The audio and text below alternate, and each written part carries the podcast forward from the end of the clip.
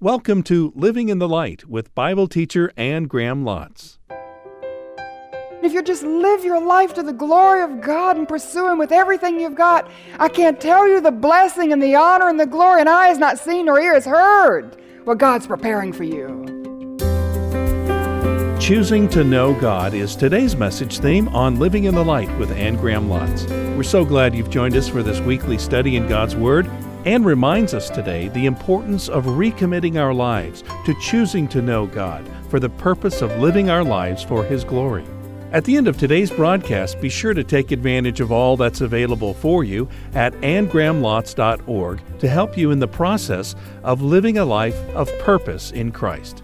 Here's Anne.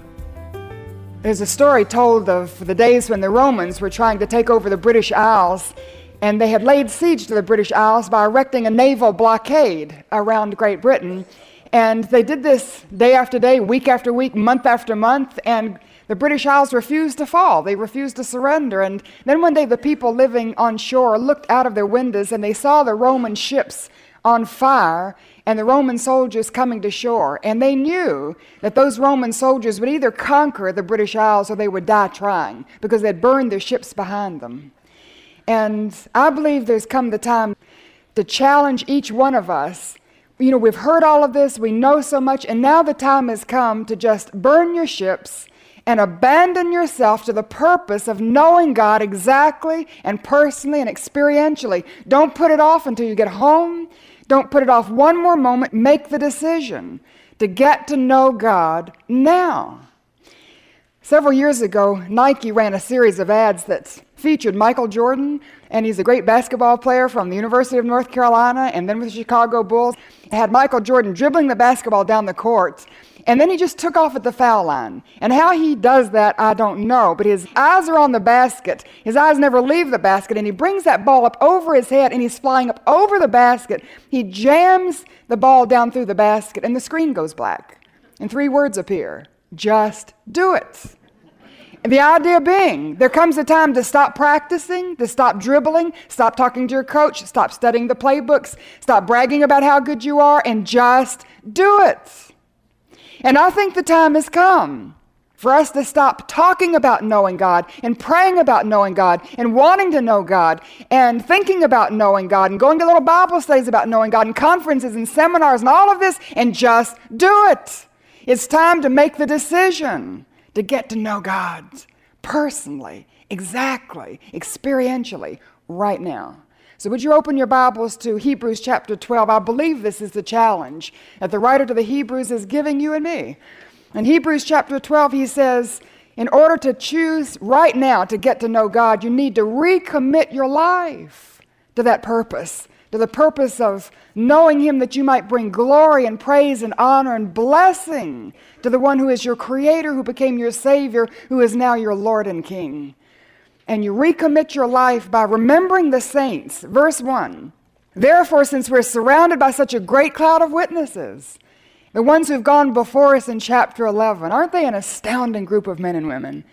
And we remember Abel, so dedicated to the gospel, taking that blood sacrifice in order to come back to God in a right relationship that he witnessed to his brother, evangelized his brother, who got so offended that his brother took his life, and yet Abel didn't love his own life so much that he was willing to compromise the truth and the gospel. And then after Abel, we see Enoch who came next. And Enoch, who was a man who had a large family after Methuselah was born, he had a ministry, sort of a lay minister, because he was a preacher of righteousness. He must have had a job to support all of that. And yet he made the time to walk with God every day.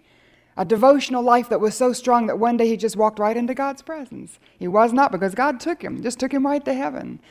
And we see Noah with his deeds God coming down and saying, No, I want you to build me an ark because I'm going to judge the world, but I want to save those who are willing to receive my salvation. And so, Noah, in the midst of living in a hostile civilization, the only one alive who acknowledged God or sought to be right with Him, blameless before the other people, did what God told him. 120 years it took him to build that ark. And aren't we glad? Because God, through Noah, saved the entire human race from extinction. They were saved from judgment. And after Noah, there came our beloved Abraham. We feel almost like we know him now, like we've been living with him for a little while. And Abraham, someone so determined to pursue God in his life that he would leave everything behind and let everything go and lay everything down. And in the end, God just poured out his blessing on that man and called him his friend. And after Abraham, we have his son Isaac blessing his children as he was departing from them, and Isaac's son Jacob blessing his grandchildren as he was getting ready to leave them. And then we have Joseph blessing the descendants for 400 years after him by telling them, When I die, don't bury me in a pyramid, but I want to be buried back in the promised land. I want to be identified with the people of God. Each one of them in that departing witness, sharing their faith. And then we had Amram and Jochebed, the parents of Moses, defying the king's edict when the king said that all the baby boys were to be killed, and we find for ourselves that we have to sometimes defy those who are in authority over us when what they're telling us to do is contrary to what God says. And Moses, that fabulous man in the full vigor of his manhood, when he was totally at the point that he could have succumbed to all the temptations and the opportunities and everything the world would offer him, just turning his back on the world. And rather than to suffer disgrace with Christ, than the pleasures of sin for a season and not caring what the king would say and rejecting all of the treasures of Egypt and choosing to follow Christ and disavow himself from the world, just disassociate from that glamorous, opulent, luxurious world that would have been his. And then we have after Moses the Israelites that went through the wilderness, but they ended up at the Red Sea with Pharaoh's army and back, and the desert on one side, the mountains on the other, in that hard place, that dead end totally depending upon God for their salvation, and He opened up the Red Sea for them. And we have Joshua facing Jericho, the enemy's stronghold, having to get past Jericho before they could come into all the blessing that God had for them. And Joshua did exactly what God said and marched around that city until the seventh day, the seventh time, the walls came tumbling, totally dependent upon God for victory over the enemy, that enemy's stronghold that was keeping him from everything God wanted him to have. And Rahab, a little prostitute with a past, who so desperately wanted not only to escape God's judgment, but wanted a relationship with God. And she hung that cord out of her window, and when the walls came tumbling down, the wall underneath her house remained standing, and she was saved, totally depending upon God for her salvation. And we didn't have enough time, did we, to talk about Barak and Gideon and Daniel and all the others who kept their focus when they were successful and kept their focus when they suffered. And I mean, that's a great cloud of witnesses. Listen to me. Their God is your God, and their God is my God.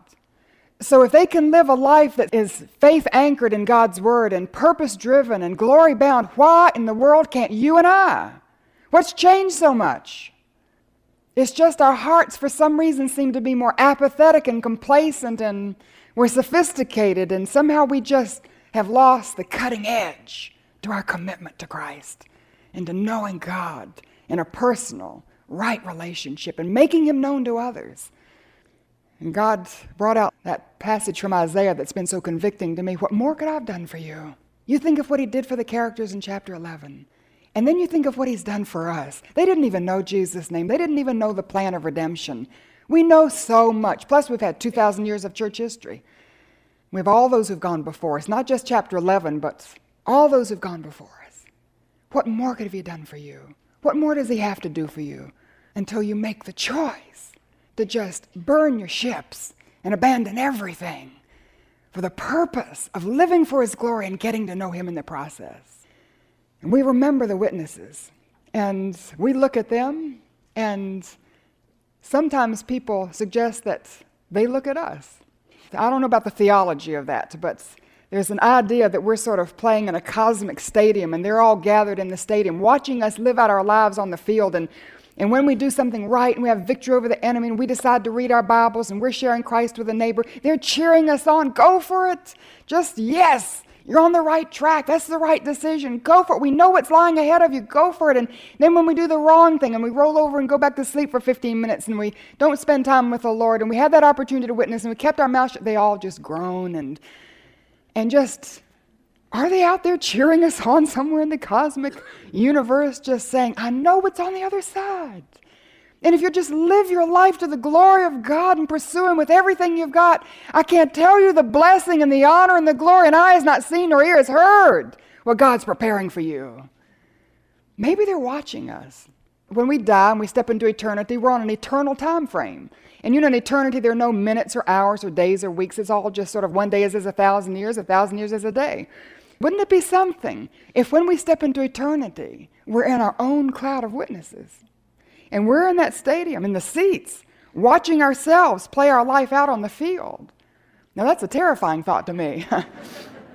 but if I was watching myself live my life from an eternal perspective, watching me live my life right here and now, what would I be ashamed of? What would be embarrassing? What would I wish I had done differently? What regrets would I have? Seeing the glory of heaven and everything God had prepared for me, what will I wish I had done? Will I wish I had made the commitment to pursue God at any cost in my life? Burn my bridges, abandon myself to living for His glory. I think so. And God would say, What more could I do for you than I've done? You have everything you need. Jesus is enough. You don't need anything else. He's enough to know God now and to make Him known to others. And so I would just challenge you to recommit your life for the purpose of living for the glory of God and getting to know Him exactly and personally and experientially. And not only do you recommit your life by remembering the saints and those who've gone before you, but by repenting of your sin. Because not only do we want to remember the saints, but I think in light of who they are, I see myself in who I am. And I am ashamed. And I'm convicted of the shallowness and the superficiality of my life. It's like Christians in America have grown a mile wide and an inch deep. And I just don't think that's pleasing to God. And so he says in verse 1 Therefore, since you're surrounded by such a great cloud of witnesses, let us throw off everything that hinders and the sin that so easily entangles. And we're to repent of sin by throwing off everything that hinders. What's hindering you from making the decision to get to know God? What's hindering you from living your life all out, being faith anchored and purpose driven and glory bound? Shall I just go to meddling for a minute? Could it be television? The time you spend watching soap operas, sitcoms, not just your team's ball games, but everything that comes on ESPN, even the fishing. and mesmerized by the TV, think about it the time that it takes. And compared to the time you spend in your Bible and the time you spend on your knees, could it be TV that's hindering you from knowing God? Could it be the internet on your computer and doing all the email and just web browsing and all the kind of stuff you can do that becomes addictive? And the hours spent on the internet. Could it be just hobbies that are wonderful and we all need things to relax in and we need things that help us relate to the people around us, but sometimes we just get obsessed with them. And since I'm meddling, I'll just tell you a lot of my friends are married to men who are totally obsessed with hunting and fishing to the point they sacrifice their families and they sacrifice what they might be doing for the Lord. Is it something like that? None of these are sins in themselves, but they're hindrances to you when it comes to making the decision and following that decision with a commitment to live your life for the glory of God and to know Him. And listen to me, that takes time. There are no shortcuts to knowing God.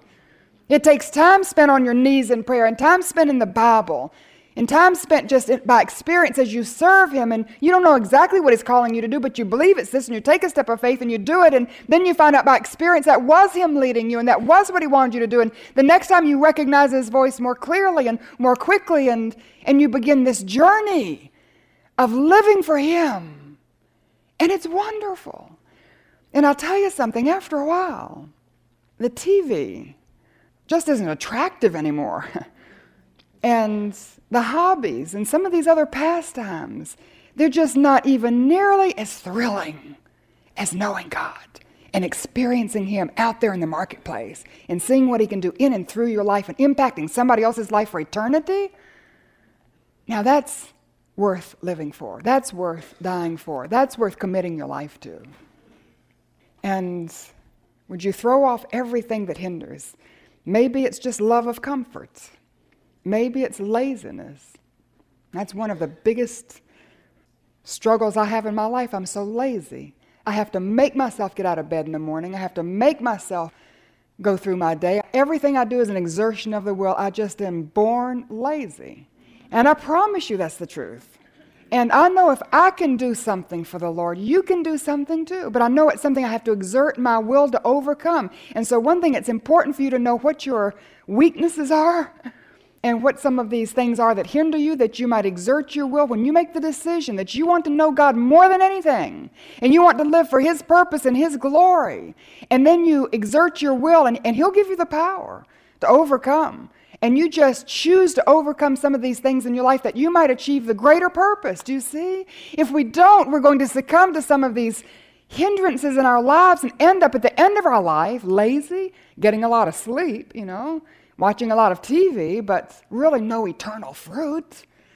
Nothing to show for a life lived on earth that was a one time opportunity to bring God glory down here, and we're squandering it just through things that hinder selfishness, apathy, lack of discipline. Is it the opinions of other people? I wonder if it's fear. If fear is a hindrance, you're afraid if you burn your ships, and afraid if you just pursue God with everything you've got, that in the end of your life, it won't have been worth it. That somehow God is not as wonderful to you as these other things you enjoy in your life. And that somehow if you give Him everything, you're going to come up short. You ever fear like that? We know fear doesn't come from God. You just take the fear to the cross. It's a hindrance, it'll paralyze you make you totally incapacitated to get to know God and to live for Him and to serve Him. And I know you may still feel afraid. One of the favorite things that Jill Briscoe says that I have been so blessed by, she says, you just live for God and you serve God and you share Christ and you just do it scared.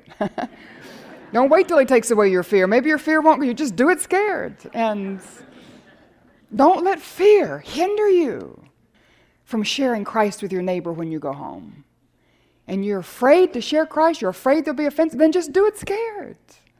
You're afraid to read your Bible for fear you won't get something out of it, just do it anyway. And it's then you read your Bible and you open up your ears and you do that simple format of what does it say, what does it mean, what does it mean to me? And then the responsibility is God's to open it up and make it meaningful and to give you something for yourself. But at least you make yourself available and listen for what He has to say. What's hindering you?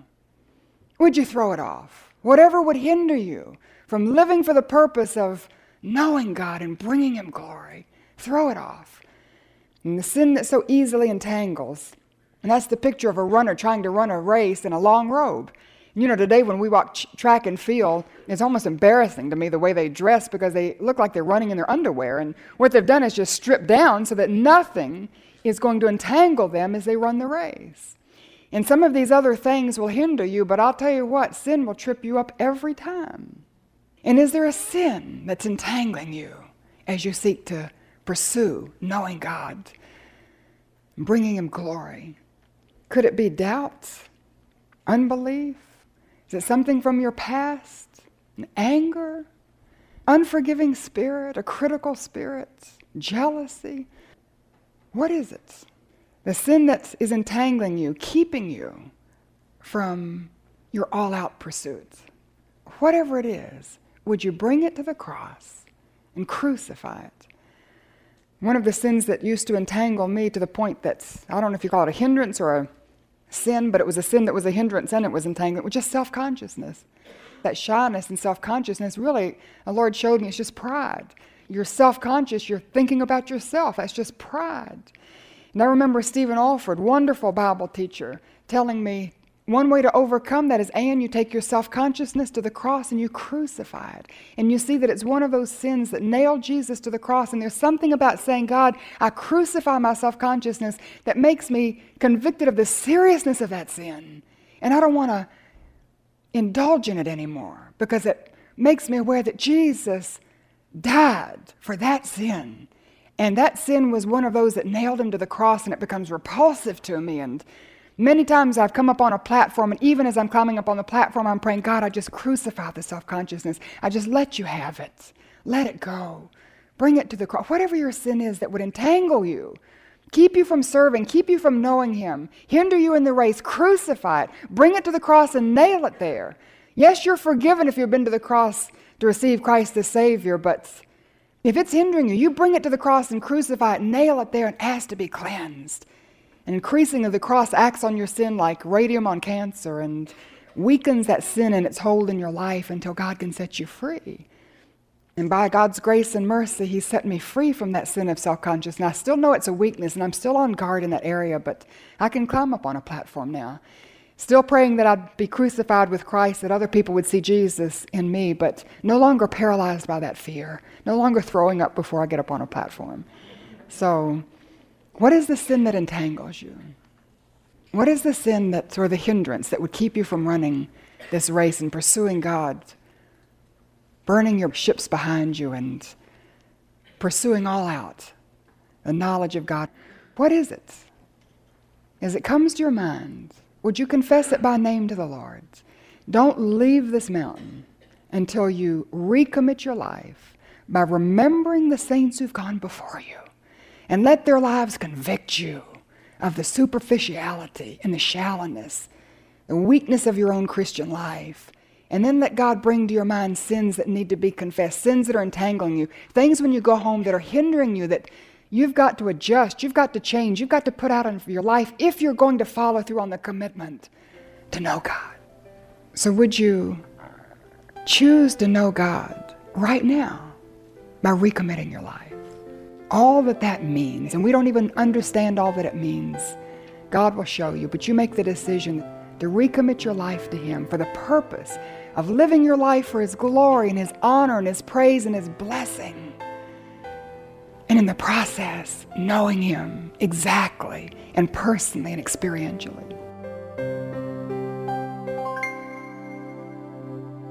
Now here's Anne with this final word. Listen to me. I want to know God today better than I knew Him yesterday. I want to know Him better next year than I do this year. I want to know Him until one day, like Abraham, God refers to me as His friend. To work out that purpose requires time spent in reading, studying, obeying His Word. I have to work out on the anvil of my own experience what His Word has said. I have to live it out. I don't obey Him or serve Him or sacrifice for Him because I have to but because I want to know Him. And that's the avenue He's laid out before me. With all my heart, I'm just following Jesus. As a result, I'm blessed with a deep sense of fulfillment, satisfaction, eternal significance, as well as with His presence in my life. Jesus encouraged His disciples by promising, Where I am, my servant also will be. What more could we desire in this world than the presence of Jesus in our lives? Nothing not houses or honors or health, not cars or careers or children, not vacations or victories or vitality, not money or marriage or ministry, not fame or family or freedom, not strength or success, ability or achievement, not even love or life itself. Nothing is more precious than knowing Jesus. When you and I follow Jesus, He promises that we will be where He is. And there's not one place in the entire universe, visible or invisible, where He is not. What a blessing! Why is it we seem to cling so tightly to what we want and in the process lose what God wants us to have? God wants us to have power and blessing and glory, but you don't obtain it by adding Jesus to your life. He has to be your life. You can know Him exactly and personally and experientially the glory of His power and blessing and honor and wisdom and strength fully, the glory of a character that reflects His perfectly, the glory of other people's lives transformed by the gospel totally, the glory of His commendation personally, the glory of a heavenly home literally, the glory of reigning with Him eternally.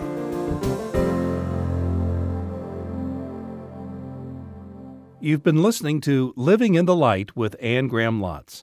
And if you'd like to share today's message, go to annegrahamlotz.org, where you'll find much to assist you in getting into the Word of God, in praying, in sharing Christ with others.